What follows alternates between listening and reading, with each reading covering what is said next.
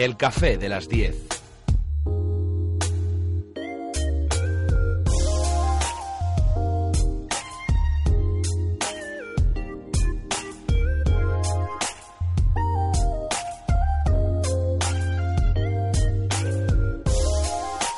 Pues comenzamos nuestro tiempo de tertulia un día más, de ya saben, de 10 a 11, nuestro café de las 10, en donde repasaremos muchos temas de actualidad. Alberto, muy buenos días. Efectivamente, vamos a tratar muchos ya no me iban a dar los buenos días. Hombre, yo los buenos días a todos, aquí a nuestros tertulianos, a nuestra audiencia, a Nacho, a ti. Yo encantado de estar aquí con vosotros. Pues cuéntanos, ¿qué vamos a hablar hoy? Aquí en el café de las 10 vamos a tratar hoy varios temas, entre otros que el Fondo Monetario Internacional pide a España una nueva reforma laboral. El Fondo Monetario Internacional la pide a los países con déficit presupuestario como España una nueva reforma que reduzca la elevada tasa de desempleo. Christine Lagarde quiere impulsar la demanda interna en los países con superávit. Por otra parte, la presidenta del Fondo Monetario Internacional también declaró que la eurozona está atravesando una débil recuperación y que España está saliendo tímidamente de la crisis. Además, trataremos que Alemania pide una reducción mayor de los sueldos españoles. Entre los años 2009 y 2013, España sufrió una bajada del 7% en costes laborales, cantidad que el Banco Central Alemán ve insuficiente. El Bundesbank añade que precisamente por esa reducción de los sueldos la recuperación de España está siendo posible y que además una bajada mayor permitirá al país español reducir el paro con mayor rapidez. Y seguimos hablando de España. Hacienda estudia bajar la retención del IRPF a los autónomos. Recordamos que en septiembre de 2012 el Gobierno subió el tipo de retención que sufrían los autónomos del 15 al 21%. Ahora los técnicos de Hacienda estudian ajustar la cifra en función de los ingresos del trabajador. Mariano Rajoy podría anunciar esta medida durante el próximo debate de la Nación. Además, Granados insinúa su abandono de la política. El senador y diputado Francisco Granados confesó que podría dedicarse a su vida plenamente ya que está cansado de su trabajo. En cuanto a su cuenta en Suiza, Granados explicó que contenía 300.000 euros y no un millón y medio, como se ha dicho en, medio, en los medios de comunicación. Además, añadió que en esta cuenta de Suiza la cerró y repatrió el dinero a España. Además, eh, y por último, comentaremos las agencias inmobiliarias vuelven a crecer tras seis años. Con la crisis, el número de agencias inmobiliarias cayó entre un 80 y un 90%. Ahora, seis años después, se vuelven a abrir las oficinas, pese a que la venta de viviendas siguen sin repuntar. Pues vamos a hablar de todos esos y, muchos más temas porque tenemos también a nuestra compañera Adriana García en un informe de la franquicia en el año 2014, un poco las previsiones que se manejan para este ejercicio y cómo se ha comportado el sector también en 2013. Vamos a hablar de muchos temas y no sé muy bien por dónde queréis eh, comenzar. Voy a saludar primero a todos los tertulianos que tenemos en nuestra mesa del Café de las 10. Fernando Díaz Villanueva, periodista económico, buenos días. Muy buenos días. Estamos, nada, muy pendientes de muchos temas en la mesa no sé cuál te llama la atención así como un breve apunte para ir empezando. Bueno, el día viene fuerte hoy. Está lo de, lo de los autónomos, que a los que Rajoy ha estafado de manera sistemática y a conciencia. Sí. Es decir, les elevó el primero el tipo al, al 21, ahora dice que se lo va a bajar y se lo va a dejar al 19, como si realmente se lo hubiese bajado, ¿no? Se lo mantiene alto todavía. Y, traicionando todas sus promesas electorales y además haciendo que, se, que ser autónomo en España sea poco menos que imposible, ¿no? Es imposible y además prohibitivo. Es que es, realmente este 21% es un flat es un flat tax, ¿no? Es decir, es una, una tasa plana de IRPF sin importar el nivel de renta del autónomo. Es decir, puede estar el autónomo facturando 850 euros al mes o puede estar facturando 35.000, siempre va a pagar el mismo. No está mal que sea una, un flat tax, pero no un flat tax tan alto, especialmente porque penaliza a los que ingresan muy poco. Es decir, a ese autónomo que vive de pasar facturillas de 200 euros y demás, ¿no? Hmm. Estamos pendientes del tema de los autónomos y sé que Sergio Mena, socio fundador de la agencia de comunicación y marketing CBC, está de fiesta. Entonces, si empiezan a bajar por lo menos algo, sí, bueno, estaba escuchando a Fernando y decía, los autónomos hablando en tercera persona. Nos, nos, a mí, nos está aplicando, nos está eh, metiendo un 21% y efectivamente, sí, la verdad es que tiene toda la razón los que no facturamos unas cantidades eh, exorbitadas y exageradas, pues evidentemente cada vez que llega el mes de marzo, abril y tenemos que pagar 21%, pues eh, nos hace mucho daño. La verdad es que en eso tiene razón en el sentido de que si fuera eh, un impuesto variable sería mucho más justo para todos. Por cierto, no he visto que hayas puesto entre los titulares, Ana, que lo de Facebook y WhatsApp. Esto es una notición, ¿eh? Es una notición, Esto es una adición. Lo hemos estado Que son comentando. 19 mil millones de, de dólares. Es la no- mayor compra que ha hecho la red de Mark Zuckerberg por una empresa emergente, llaman algunos medios. No sé si es tan emergente eh, WhatsApp o Bueno. como muchos han, han dicho, ya ha tocado también un poco techo y están surgiendo también alternativas a, a WhatsApp porque Tiene mucho mercado. La operación de Facebook es por alguna, alguna razón, pero bueno, esto no es, uno, es un tema, pero vamos. no sabemos si es por tener más bases eh, de datos de clientes eh, a- eh, en su en su saquito. Como O sea, resumen, como resumen. Facebook ha comprado WhatsApp. Sí. Sí. Me acabo de enterar. 19 Madre millones mía, de pues, que dejar, sí, ayer a última- informadísimo, como podéis ver. Ayer a última hora de la noche, además un poco así de tapadillo, dijeron, hemos comprado Anoche, WhatsApp. Habrá que dejar de utilizar WhatsApp, ¿no? O- O dejará de funcionar, probablemente. Mm, bueno, hay varias opciones. Una, que te, lo- que te cobren. Seguramente no, pero lo que decía Ana tiene más, más sentido. La base de datos de Facebook se va a ampliar o se va a quintuplicar porque hay mucha gente que no utiliza Facebook pero sí utiliza WhatsApp. Entonces, toda la base de datos de perfiles va a pasar a Facebook y te van a empezar ahí a, Pero a WhatsApp es de pago ya. Sí, en No algunos mucho, casos. pero los yo nuevos. no tuve que pagar. No en todos los dispositivos, yo creo. no pago. con- Sí, es, es, es de pago en todos los dispositivos. Lo único es que en los dispositivos eh, eh, iPhone, o sea, en, en el App Store, se pagaba al momento, mientras que en los demás, en los Android, tenías una moratoria de dos años que te lo dejaban gratuitamente a modo de prueba y a los dos años pagabas. ¿Qué pasa? Que eh, al principio era gratis porque tenía menos de dos años la aplicación.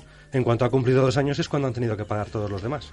Yo tengo iPhone y todavía no creo. Tengo que mirar las. Lo pagaste, lo pagaste en bueno, su lo, día. lo pagué en su día, puede ser, puede Sí, ser. una cantidad no. pequeña, no Sí, sé. 79 unos 79 céntimos por ahí. Sí, eso sí que es verdad. Pues seguramente subirá los precios, porque evidentemente la, la competencia ahora mm, se reduce, aunque seguro que saldrán nuevos competidores que tienen que empezar de cero. Por ejemplo, Line puede estar por ahí eh, orbitando, eh, pero lo que El seguro... Telegram, sí, es nuevo. El Telegram, la, la gente está empezando a hablar mucho y el boca a boca en este, senti- en este mundillo es muy importante, pero lo que es seguro es que la base de datos de perfiles de, de clientes va a pasar a ser eh, propiedad de Facebook, que ya nos está bombardeando con, con publicidad cuando entras en Facebook, pero ahora mm, va seguramente a traspasarlo a otro ámbito, en el, en el, no sé, en los tablets, en el móvil, en otro, otro panorama. Claro, pero es que aquí los costes de transacción de irte a la competencia son muy bajos. Es decir, si a mí WhatsApp me lo suben el precio, me lo pretenden cobrar con periodicidad mensual o, o subirme un, meterme una tarifa anual muy cara, es que pasarme a otro me cuesta muy poquito. Mm.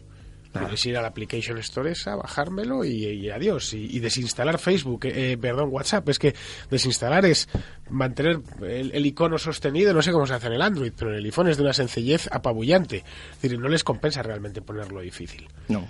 De No, hecho, no, les, les interesaría hasta volver a la gratuidad y que eso se convierta en una manera de tener o incluso integrar el servicio dentro de Facebook, que es una cosa que irrita bastante de, de WhatsApp, que no puedes utilizarlo en el iPad, por ejemplo, o en el ordenador fijo. o en el, o en el Es- propio ordenador, ¿no? Eso sí, es algo muy demandado. Eh, si ves por ahí los foros y los blogs y tal, mucha gente dice por qué solamente lo puedo utilizar en el, en el Android o en el iPhone, pero no lo puedo utilizar en, en- cuando estoy en casa. Eh, El entonces, iMessage se puede utilizar en todos lados, en el Mac, Sí. en el iPhone, en el iPad, entonces puedes chatear desde cualquier sitio. Y a fin de cuentas, bueno, los iPhone no son teléfonos muy grandes en comparación con los Android y cuesta, pues cuesta tuitear, vamos, Escu- vamos, eh, chatear. Escuchaban también a Pablo García Rollán, realizador audiovisual que, que le hemos introducido en la conversación, pero no le hemos días. presentado. Buenos Muy días. buenos días. Esa compra de Facebook eh, eh, a última hora de ayer, un poco como decíamos, mm, de tapadillo, pero un poco bombo y platillo, eh, muchos analistas nos dicen que tampoco es para am- ampliar esa base de clientes, no saben muy bien la estrategia que, que va a seguir de cara a futuro, si es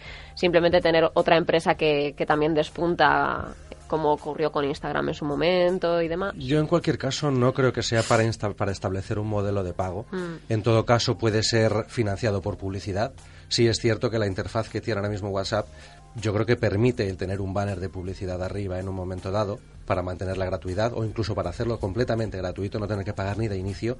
Y también lo que comentabais de, de integrarlo en lo que es Facebook, eh, pues supondría lo mismo. Si tú aumentas eh, tu base de datos de usuarios, eh, además en un número importante como sería con, con el caso de WhatsApp, también puedes aumentar tu recaudación por publicidad. No solamente porque tienes más audiencia, sino porque también puedes subir las tarifas, incluso de la publicidad de Facebook, que en estos momentos es su vía de financiación principal. Mira, es curioso que los tres, bueno, los cuatro que estamos aquí, nos dedicamos al mismo ámbito, al mismo sector, comunicación. ¿Cómo ha cambiado esto de cuando estábamos estudiando hace ya bastantes años al eh, entorno en el que estamos ahora mismo trabajando? No tiene nada que ver.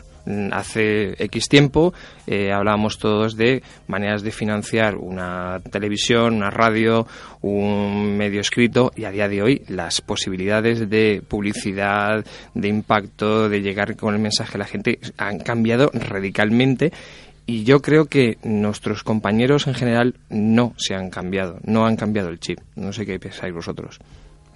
Bueno, la gente joven sí, vamos, los que vienen más... Eh, es que el cambio tecnológico ha sido muy fuerte.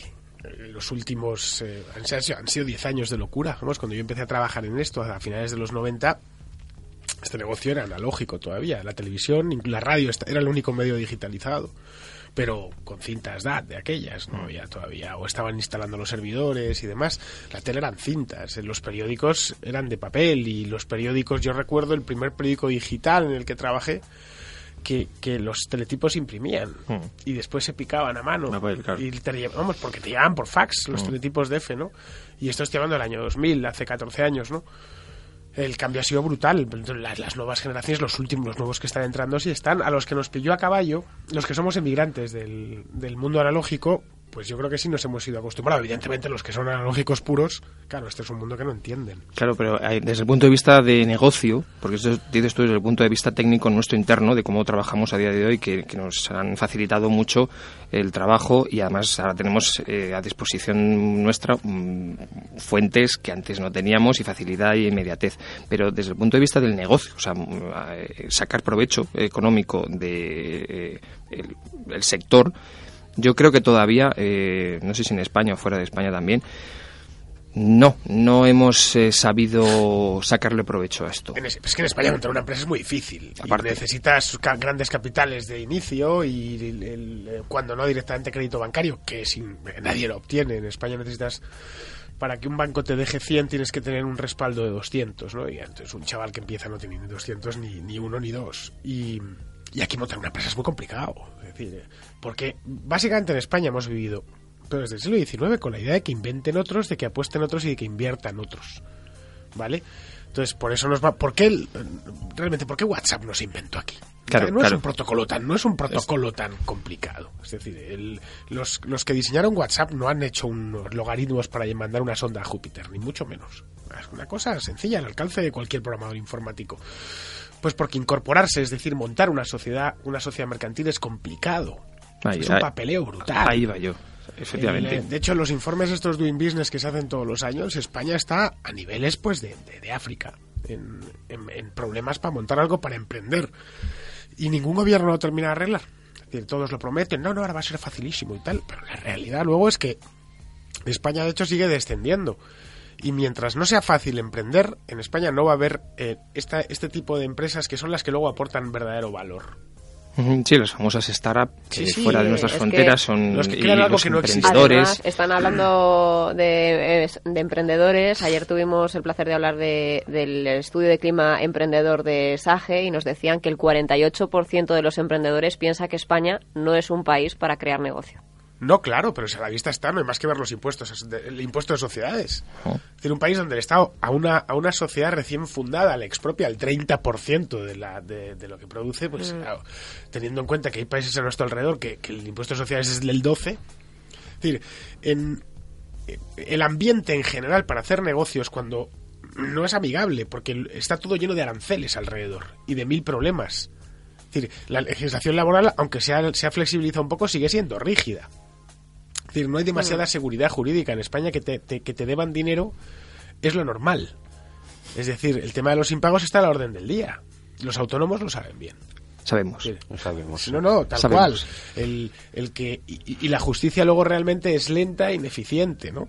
Al final, el, el, en esto nunca se lo han tomado en serio, porque aquí se considera que crear empleo es hacer lo que ya venían haciendo otros, pero no empezar de cero con cosas y aún así, aún así eh, salen empresarios, ¿eh? Y, y eh, Panoramio, que es una una web que luego terminó comprando Google, la fundaron unos españoles. Yo creo que también existe ese eterno San Benito que se nos cuelga de ser acomodaticios, que es verdad que lo somos, y que tradicionalmente siempre ha sido preferible tener un empleo por cuenta ajena, algo seguro. Eh, yo creo que va un poco unido al concepto que hay en España en general del mercado laboral, así como en otros países. El ser empleado por cuenta ajena significa que yo estoy durante X años o en esta etapa de mi carrera en una empresa, pero soy consciente de que estoy de paso y que seguramente mi siguiente paso profesional sea en otra empresa y puede que incluso en otro sector. Y aquí en España seguimos teniendo un poco la idea, o mucha gente tiene la idea, de que si yo entro en una empresa y puedo quedarme en ella durante 20 años, pues mejor. Y yo creo que esa, esa mentalidad digamos que se, se respira en, en, todos los ámbitos. Y el, el hecho de ser un emprendedor en otros países está bien, pero aquí realmente es, es, es, heroico. ¿eh? Bueno, es que aquí está en el país donde las madres eh, eh, recomendaban encarecidamente a sus hijos hacerse funcionarios, ¿no? Decía, hijo, tú sácate una oposición y... Sí. sí, es el típico de las madres, ¿no? Es el mismo sácate una oposición que te va segurito y tal. Bueno, la madre quiere lo mejor para su hijo, ¿no? Y lo mejor para tu hijo sabiendo que vive en un, en un mercado laboral que lo único que genera es desempleo desde los años 70. Pues claro, al final ha creado memoria histórica. Hijo, es que fuera fuera del gobierno y sus aledaños no hay salvación posible. Lo único que vas a encontrar es inestabilidad. Y todos los que decidimos ir por nuestra cuenta así lo hemos percibido. Es decir, eh, incluso en los años buenos, en España la tasa de paro es altísima hasta, hasta, hasta en plena burbuja inmobiliaria. Y era una tasa de paro que en cualquier otro país hubiera sido considerada insostenible.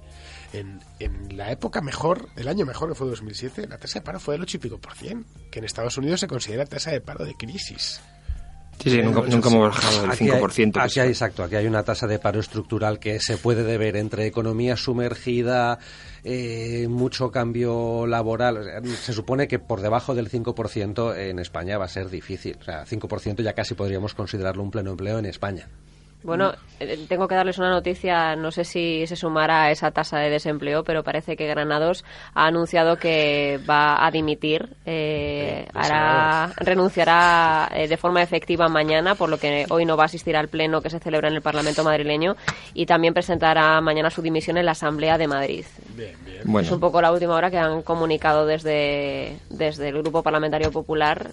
Íñigo Enríquez de Luna ha sido el que, el que ha dado la noticia y parece que que la renuncia será efectiva.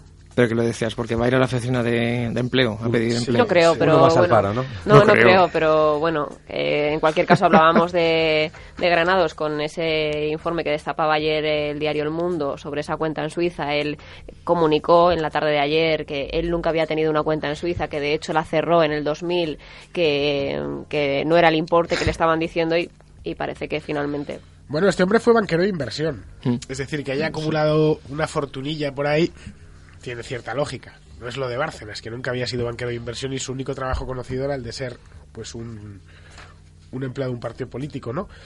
Entonces, eh, lo que tiene ahora es que, bueno, eh, el mundo demostrar que es cierto, no que es que aquí básicamente a la gente la ponen contra la que, ese informe es, que ese informe es verdad y que y, y este momento tendrá que decir, pues no, no es cierto. Él dice que ya no, que no tenía un millón y medio, sino 300.000.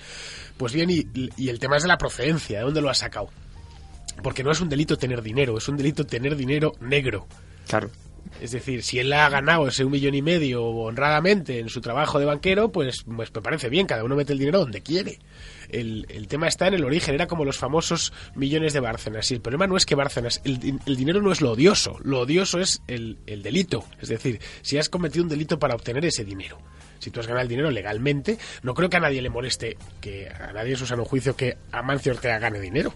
Claro, yo creo que se lo merece. Es un tipo que ha creado riqueza, que tiene bueno, un grupo empresarial que es un orgullo para, especialmente para los gallegos.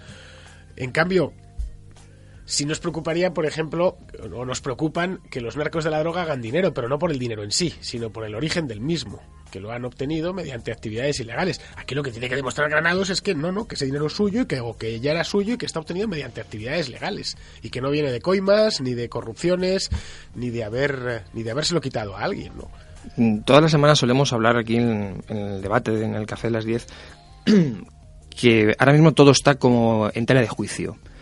Cuando ocurren casos como este, eh, en el que, por cierto, mm, se ha, ha ocurrido algo que también mucha gente demandaba desde hace tiempo, y es que si hay una, un cargo político que está eh, puesto también en duda su honorabilidad, pues lo primero que haga es poner a disposición su cargo o se quite de en medio y luego ya veremos. Cosa que ese ejemplo no ha cundido en anteriores eh, casos. Pero lo que decía que solemos decir todas las semanas es que echamos, en menos, echamos de menos que hay un ejemplo por parte de la clase política. A mí no me gusta decirlo de la clase política, pero la verdad es que eh, es casi, casi como una, una clase eh, propia. Em, si es dinero, si se demuestra que es dinero de todos los españoles, pues la verdad es que muy mal. Si se demuestra que es un dinero que es suyo, que lo ha ganado él, pues mm, invirtiendo en renta variable, eh, invirtiendo en una empresa, invirtiendo en lo que sea, y es un dinero que lo ha conseguido él incluso que, que, lo tenía antes de que se metiera en política, pues no hay nada que objetar. Lo que pasa es que como todo está en tela de juicio, ya en cuanto se asocia político, dinero, ya hacemos una una unificación de conceptos y ya está, esto es un chorizo, es un ladrón, que no lo estoy defendiendo. Simplemente lo, lo que estoy diciendo es que mm, básicamente ahora mismo, en cuanto unimos dos conceptos, ya damos por hecho cosas que a lo mejor no tienen por qué ser. Yo creo que va un poco unido también a la falta de transparencia general que hay, porque en otros países la transparencia es total, con lo cual se sabe cuánto gana un político y se sabe hasta cuánto tiene la cuenta corriente y cuántas cuentas corrientes tiene. Ya, porque estará en Suiza, ese es el problema. No, efectivamente, pero... Mm, en principio aquí se puede saber, mucha de esa información está disponible, pero, pero tampoco se accede a ella con lo cual no hay un clima de transparencia. Ahora mismo, hombre, sí se publican las cuentas de algunos políticos y algunas incluso suenan un poco raras, porque todos sabemos que tienen bastante más patrimonio del que declaran, con lo cual entendemos que o bien su cónyuge o su primo debe tener un patrimonio bastante elevado. Y en el caso de, España, pues da la impresión de que el tema de la dimisión tampoco se lleva, pues porque se podría utilizar como arma política. Eh, yo difamo que algo queda y así te obligo a dimitir. Como realmente las reglas del juego en España son un poco distintas precisamente por esa falta de transparencia, pues de la misma manera que aparecen cuentas corrientes por las que hay que dar explicaciones, pues la gente no dimite hasta que realmente no se demuestra o no se ve forzado y dice, vale, es que sí, me han pillado. Porque también sería muy fácil con un político honesto directamente decir, aquí hay una cuenta sospechosa, o este coche de dónde ha salido, o lo que quiera que sea, y nos quitamos de medio a un rival que puede ser incómodo o que puede realmente estar diciendo cosas que no, que no interesan. Tú, tú fíjate, ya sé que estoy de, de abogado del diablo. Tú imagínate que tú por ejemplo, en tu caso, eh, has decidido meterte en política, pues porque te gusta, porque quieres hacer un servicio a la sociedad, porque, porque, porque sí, porque quieres, no porque quieras meterte por eh, hacerte rico, que cada día es más difícil eh, en política y fuera de la política. Imagínate que es tu caso. Y eres una persona honrada, que está metido en política y que de repente, como tú bien dices, eres objeto de una difamación. ¿Qué haces? ¿Qué, qué, qué te planteas y dices tú, ¿qué hago? Porque yo me quería meter en esto por otras razones y me están atacando por, por, sitios inverosímiles y más me están acusando de cosas que yo no he hecho.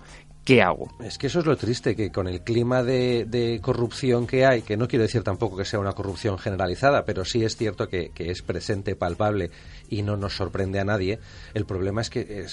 relativamente sencillo que caigan justos por pecadores, que paguen justos por pecadores, que en un momento dado se difame a alguien y para cuando uno demuestra que realmente es inocente y que esa cuenta corriente o lo que quiera que sea es totalmente legal, pues bueno, ya ha salido en medios de comunicación, en nombre ya la lo carga de la prueba recae sobre el acusador. Efectivamente, pero no cuando aparecen medios de comunicación y se produce un prejuicio. Pero aquí no. No, aquí estamos acostumbrados a acusar, efectivamente, eh, poner con el, apuntar con el dedo, pero no aportar nada.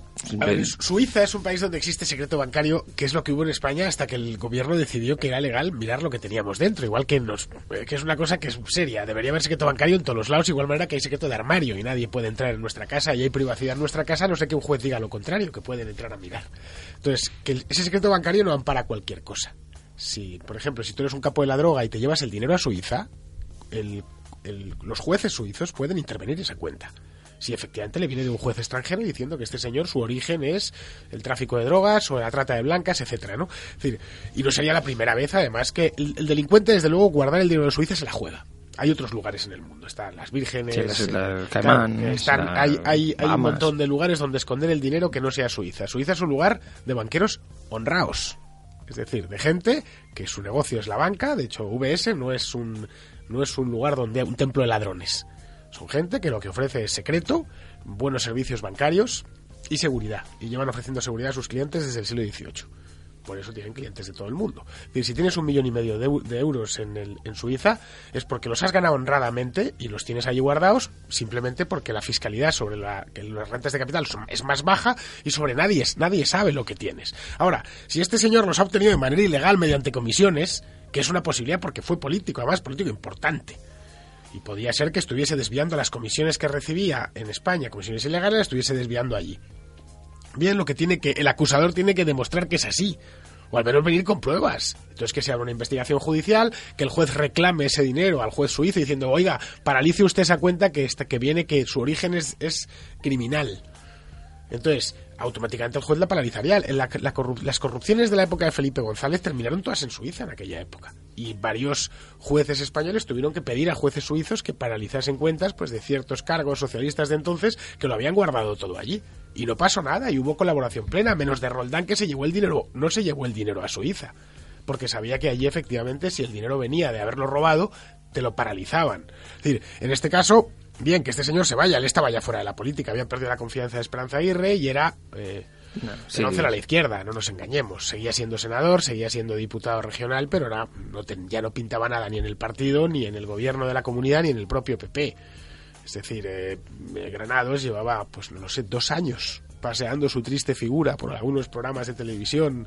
Eh, es cierto, eh, es, digamos, Sí. es un ángel caído, es un juguete roto, Esperanza Aguirre. Sí, sí, que tiene Llegó mucho a ser poder como alcalde. Llegó a ser muy importante, alcalde de Valdemoro. de Valdemoro.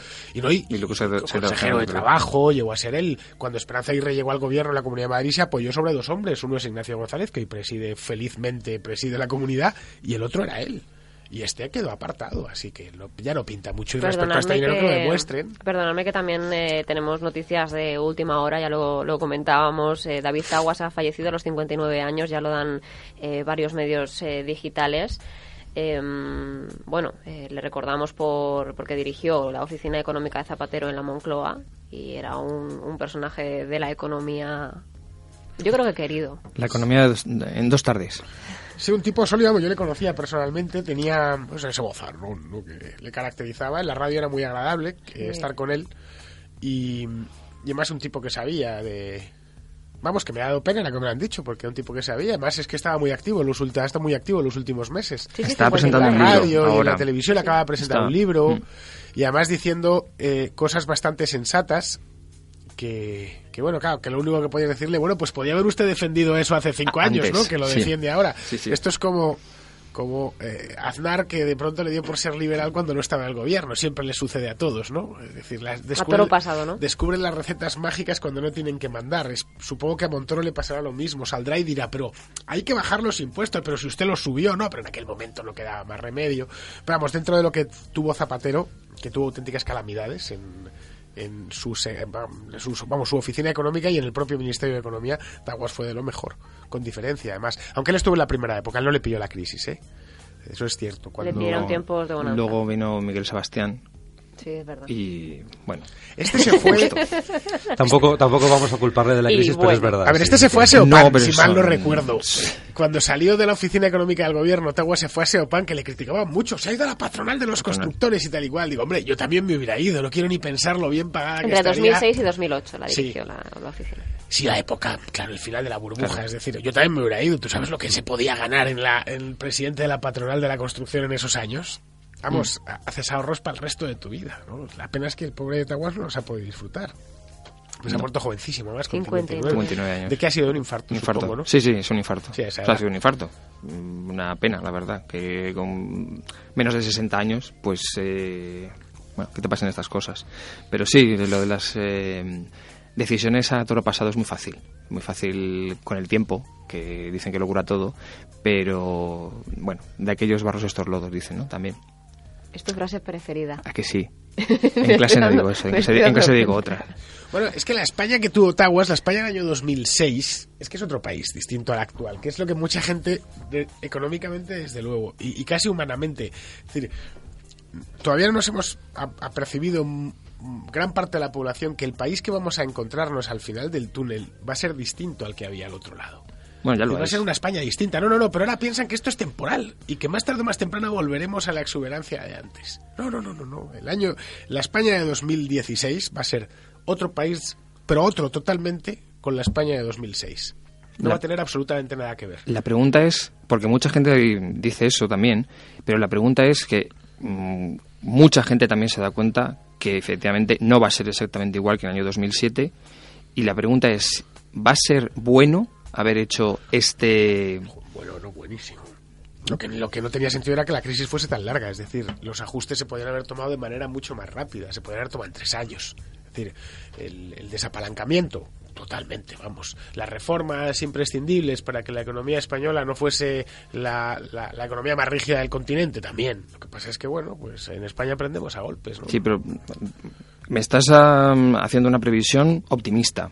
Es decir, estás diciendo que todo lo que estamos pasando ahora mismo, que es como una purga, al final va a redondear en, en una cosa buena. Sí. Pero la, tú imagínate ponernos en el peor de los casos, que a pesar de todas las reformas que se están haciendo, que lo que están haciendo es eh, limpiar el sistema bancario, el sistema económico general, al final, por desgracia, porque siempre hay que ponerse en lo mejor y también hay que ponerse en lo peor. Sí. Imaginemos que al final, por lo que tú has dicho antes, por cultura propia nuestra desde el siglo XIX que tenemos metida incardinada dentro de nuestra manera de ser, al final resulta que todo eso, que son medidas económicas que parece que, que deberían llevarnos a un panorama mucho mejor, al final no se consiga. Hombre, siempre puedes ir hacia la argentinización. Por ejemplo. riesgo, el riesgo existe. Por ejemplo. Es decir, no, no, una cosa que existe, primero porque los argentinos y nosotros somos muy parecidos. Es decir, no Bueno, ellos estamos son más italianos, de- ¿eh? que ya. No, pero que somos culturas muy afines, la, casi la misma, ¿no? A efectos culturales somos el mismo país. Y luego porque tenemos unos políticos muy similares. Y a fin de cuentas el político es el amo del BOE, es el que decide si se va en un sentido o se va en otro, ¿no? Es decir, Rajoy, por ejemplo, ha alargado la crisis innecesariamente. Es decir, el- la subida de impuestos del año 2012 lo que ha hecho es alargar la crisis dos años, cuando en aquel año se debieron bajar que era lo que el propio Partido Popular venía diciendo, es decir, no es nada, lo traía en su, en su, lo traía en su programa electoral. Es, es más, había tal, con, tal, tal consenso con que la, la fiscalidad ya era dura y que no se podía endurecer más, que es que ni Izquierda Unida llevaba un, llevaba un paquete fiscal gordo. De hecho, Izquierda Unida en las elecciones de 2011 llevaba como tramo máximo del IRPF el 50%. Eh, eh, Rajoy lo ha puesto en el 56, 56, el marginal, ¿vale? Es decir, no era, una, no era un asunto del que se tratase, se pensaba que los impuestos ya eran suficientemente altas hasta que llegó el tío Montoro y los puso en, en niveles de Alemania del Este en los años 80, ¿no? Es decir, el- el- la decisión de un político puede complicar bastante. Eh, Zapatero en el año 2009 cuando decidió que la de la crisis salía gastando y pidiendo dinero prestado, aquello de los famosos planes E y demás, pues de nuevo alargó la crisis otros dos años. Es decir, de, hecho hemos sido víctimas de las propias malas decisiones de, nuestra, de nuestros políticos. Ahora bien, como no tenemos una guerra encima, como no nos hemos salido del euro, que esa era una de las grandes amenazas, que nos metiesen en una peseta, la devaluasen y saliésemos a la Argentina. Es decir, seguimos teniendo valor en nuestro bolsillo, divisa. No hay más que viajar por el mundo y ver cómo la gente se mata por la divisa. Nosotros la tenemos, nos pagan por, nos pagan en divisas, en moneda fuerte. Y el sector privado ha hecho un esfuerzo tremendo. Esto, por ejemplo, llevábamos hoy de los temas del día lo que la, la, la chorrada que ha dicho el Bundesbank de que los españoles, así en general, tienen que bajarse el sueldo. Bueno, lo lleva diciendo muchísimo tiempo también Christine Lagarde. ¿eh? Pues no es sí, el o, el FMI, efectivamente. Sí. Bueno, pues depende, unos sí y otros no. A otros quizá habría que subírselo porque tienen una productividad bastante alta, ¿no? Los, los españoles, los trabajadores del sector privado, hoy por hoy son españoles que trabajan en el sector privado, son los tíos más productivos de Europa. Poco- pocos países producen más con menos gente y de mejor calidad. Es decir, otra cosa es que efectivamente en España hay un sector público muy bien pagado y muy grande. Es decir, todos sabemos que, el, que, el- que se vive mejor siendo funcionario que trabajando en una empresa. Lo que y no porque ¿no? tengas trabajo para toda la vida, sino porque es que están bien pagados. Y tienen buenos horarios. Su salario, su salario, bueno, por supuesto, unos salarios envidiables. El salario, la nómina de un funcionario medio, la nómina media pública, el salario medio público, es muy superior al salario medio privado. Y no ha hecho más que aumentar, además, Y durante. esa- Y la brecha no ha hecho más que aumentar durante Y esa es la situación años. inversa en muchos países. En muchos países el, el realmente ser funcionario o no ser funcionario porque no se concibe en el mismo sentido que en España para toda la vida o vitalicio sin posibilidad de que te despidan, sino el, el trabajar para el gobierno se considera un servicio público. No, se considera Muchas un- veces. no, y es, y es a ver. renunciando, renunciando a parte del dinero que podrías ganar trabajando en el sector En privado. países como Alemania, si los funcionarios ganan menos, a cambio tienen seguridad. Dicen, yo tengo un trabajo bueno, no está tan bien pagado eh, trabajar en el estado de Baviera, no va a ser no va a estar tan bien pagado como trabajar en la Volkswagen o en, o en la Siemens, pero a cambio de tener un horario bueno, trabajo para toda la vida, etcétera, ¿no? Decir, una cosa vaya por la otra. Hay gente que renuncia incluso a- al sueño que tenía, ¿no? De niño de trabajar siendo X y dice, mira, pues prefiero trabajar en, en esto porque al final voy a tener una vida mejor, calidad de vida mejor, mm, remuneración mejor. Pero esto es el chiste que se contaba, que se ha contado siempre en Madrid, ¿no? yo llevo yéndolo muchos años, ¿no? Este de, bueno, que sabes, que va uno a otro, a uno y le dice a otro, oye, ¿sabes que se ha hecho una encuesta sobre ateísmo y ha salido que el número de ateos mayor, el porcentaje mayor de ateos está entre los funcionarios? Dice, así, ¿eso cómo puede ser? Dice, porque no creen que exista una vida, otra vida mejor, ¿no? Bueno, pues en el caso, claro, eso el chiste era porque se tocaban las narices, ¿no? Pero es que además ahora el sector público tiene un salario real mucho más alto que el sector privado, que ha hecho un, una- un ajuste de titán. Y eso no hay más que salir a la calle y verlo, cómo realmente los precios se han contenido, cómo donde antes, eh, donde antes en una empresa hacían tres personas un trabajo, ahora lo hace solo una. Y probablemente a esa una además le han bajado el sueldo. Y sigue sigue saliendo y sigue saliendo bien. Las exportaciones se han disparado. España no ha exportado tanto en toda su historia. Y se ve salir afuera de España y ver cómo está lleno de productos españoles y de servicios españoles, ¿no? Es decir, el, eh, España por primera vez está ah, captando centros de cálculo. Hay empresas que se están trayendo gente, eh, centros de cálculo de, de la India. Porque la hora de ingeniero español es muy conveniente. Y además de, alto, de tíos muy bien preparados. eh, el entorno da cierta seguridad jurídica más que la India, desde luego. Eh, caray, el- lo que es el ajuste, el sector privado ya lo ha hecho. Eh, habría que recordárselo al Bundesbank. Nosotros ya nos hemos bajado el sueldo.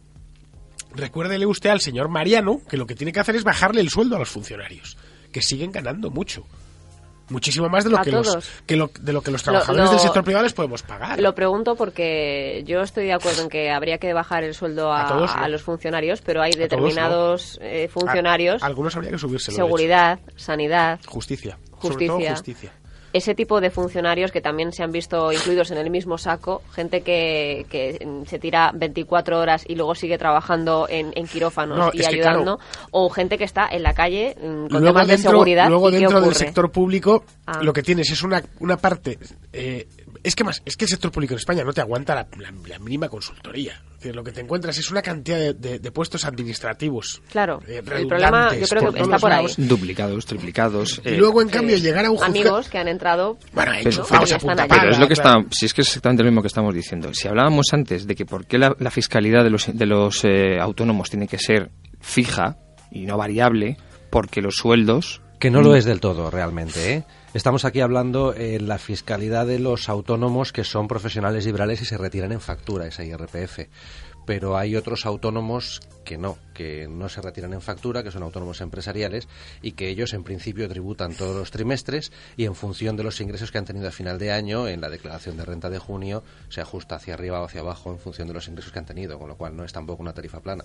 O sea, realmente sería extrapolar ese modelo de esos autónomos a los que actualmente se retiran en factura y que bueno, que para efectos prácticos es muy, es muy cómodo, pero realmente a lo mejor no se está evaluando. pero si bien. esto es simple quieren que, se, que, que el trabajo autónomo tenga un boom Es decir, quieren que Mm. España se llene de, freelance, de, de freelancers, de, de- de pequeños empresarios, que es como una economía avanza, con gente que empieza. La economía no avanza con, con botines. La economía avanza con gente que se echa y que se la juega y gente joven con ganas de empezar. Que pongan una tasa fija, un impuesto fijo del 5%, es decir, más bajo imposible, porque más es que atraerían, atra- atraerían emprendedores de otras partes de Europa. Y que bajen al mínimo las cotizaciones. Y que lo hagan competitivo lo de Inglaterra, que decía, no, es que en Inglaterra para ser autónomo tienes que pagar eh, 20 libras y tal y cual, y aquí de entrada tienes que soltar Sí, el aquí ha, primer sido, mes. aquí ha sido un poco mat- es que hacer eso que tendría todo el sentido del mundo para este gobierno habría sido matar la gallina de los huevos de oro. Hay que tener en cuenta que mucha de la gente que ha sido despedida o que ha entrado en un ERE o que o que ha sido prejubilada de repente ha visto la oportunidad de decir pues voy a montar mi negocio entonces han surgido un montón de autónomos que no son precisamente jóvenes emprendedores que están arrancando sino que son gente que está ya un poco más de vuelta de todo y que tiene ahorros y entonces has tenido un crecimiento espectacular de- del número de autónomos no proporcionado pero vamos relacionado con la reducción de los empleados por cuenta ajena con el paro con el aumento del paro y entonces es hombre es el momento para el estado si quiere recaudar más desde luego es el momento de subir el tipo Les estoy escuchando hablar de, autónomos y es que al otro lado del teléfono tenemos eh, en nuestra conexión con, eh, con Adriana García, nuestra compañera que se ha trasladado a, conocer el informe también sobre el mundo de las franquicias. Parte también de ese tejido empresarial y queríamos contactar con ella para saber un poco las conclusiones que, se destila en ese informe que se está presentando hasta ahora. Adriana, muy buenos días. Sí, buenos días, Ana. ¿Qué, conclusiones extraes del informe que tienes en las manos? Pues mira, tenemos un titular muy bueno y muy positivo, ya que la franquicia volverá a crear empleo en 2014 y va a crecer más rápido que la economía española y se va a consolidar como uno de los principales sectores pues en la creación de empleo. Y hablando de cifras, se crearán más de 20.000 nuevos empleos en 2014, superando a los 340.000 empleos totales. Son cifras muy positivas que nos, que nos presenta este informe de la franquicia 2014, que presenta hoy, como cada año, la consultoría de franquicias Tormo Franchise. Eduardo, Eduardo Tormo está ahora eh, durante la presentación dando estos buenos resultados y es que se va a crecer más rápido y se van a crear más empleo que el resto de la economía en 2014, el sector de las, de las franquicias. Se va a generar empleo y el aporte a la economía va a ser muchísimo superior al que se registró en 2013. En cuanto a dónde crear franquicias, ¿hay también eh, datos concretos, Adriana? Sí, pues eh, los sitios preferidos en los que se localizan las enseñas y los establecimientos franquiciados son Madrid y Cataluña. Siguen siendo las comunidades que concentran el mayor número de centrales de franquicia. En concreto, suman un 53% entre ambas. Y eh, siguiendo un poco el orden, después de Madrid y, y Cataluña, sigue Andalucía con un 13,6% y la Comunidad Valenciana con un 10,8%. Es donde se concentra el mayor número de unidades. ¿Y qué más conclusiones tienes? Que te, te he interrumpido y sé que tenías más datos que compartir con nosotros. Pues sí, eh, hablábamos de estos 20.000 nuevos empleos que se van a crear en 2014, según la previsión de este informe de la franquicia 2014, procedentes de 2.600 nuevas empresas este año. Estamos hablando de un dato positivo, ya que la economía española para este 2014 preveía eh, un crecimiento muchísimo menos inferior, pero estamos hablando de un 4,5% frente a un 9 eh, frente a un 0, frente a un 0,9%, que son las cifras eh, previstas respectivamente para el ejercicio en, curso.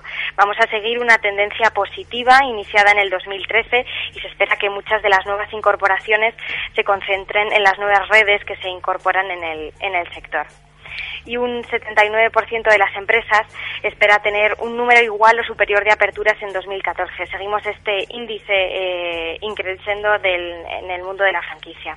Pues Adriana García, tenemos esos datos encima de la mesa. Muchas gracias. Te dejamos que sigas en la comparecencia y un poco el informe que se está presentando en estos momentos y ya nos contarás eh, más detalladamente todas las conclusiones que extraemos de él. Muchas gracias. Muchas gracias. Hablamos de franquicias y hablamos de emprendedores, estaban eh, eh, comentando el, tema de, las retenciones y un poco cómo fomentar esa creación de empleo también en, esos sectores y cómo era más necesario tener eh, quizá muchos más emprendedores ¿no? en el mercado que muchos más botines, que al final son los que tiran adelante de la economía. Bueno, pues he dicho botines por, Poner un ejemplo. Poner un ejemplo de un tipo que ya es rico, que, que, bueno, que además es hijo de rico, que está bien que exista y es bueno que los países tengan muchos ricos. ¿Y qué opinan de, de los datos de la franquicia? Bueno, las franquicias, lo que eso sí que demuestra que ha habido mucha gente que está intentando emprender. Y entonces la franquicia es una manera, digamos... No siempre jóvenes, por desgracia. No, siempre jóvenes, claro.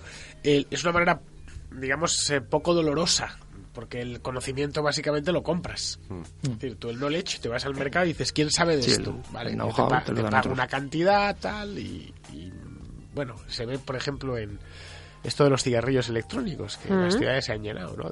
Ahora se va a regular, a ver qué pasa. El, sí, claro, con tantas empresas que se han creado... Era un negocio que tenía un riesgo brutal, porque te podían eh, meter una regulación... Eh, alucinante y irte con toda la inversión al garete, ¿no? Pero bueno, he demostrado que es que había la, gente estaba deseando sacar adelante. El, emprendimiento es algo que tenemos dentro. Se dice, los empresarios se fabrican, ¿no? Los empresarios, en cierto modo, empresarios se nace. La empresarialidad es algo innato que llevamos dentro, de querer salir adelante y tal y cual.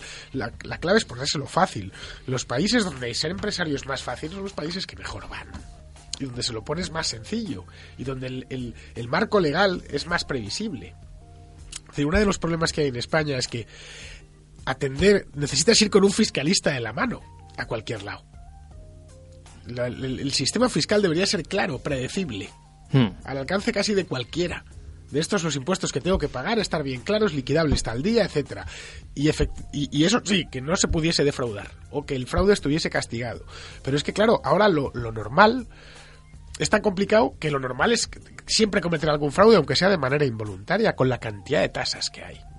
Un empresario te lo dice, es que eh, necesitas un tipo, pagar a un tío para que te diga exactamente cuándo tienes que pagar los impuestos, cómo ahorrarte un poquito por aquí, porque está lleno, cuando dicen el impuesto sociedades es del 30%, pues depende.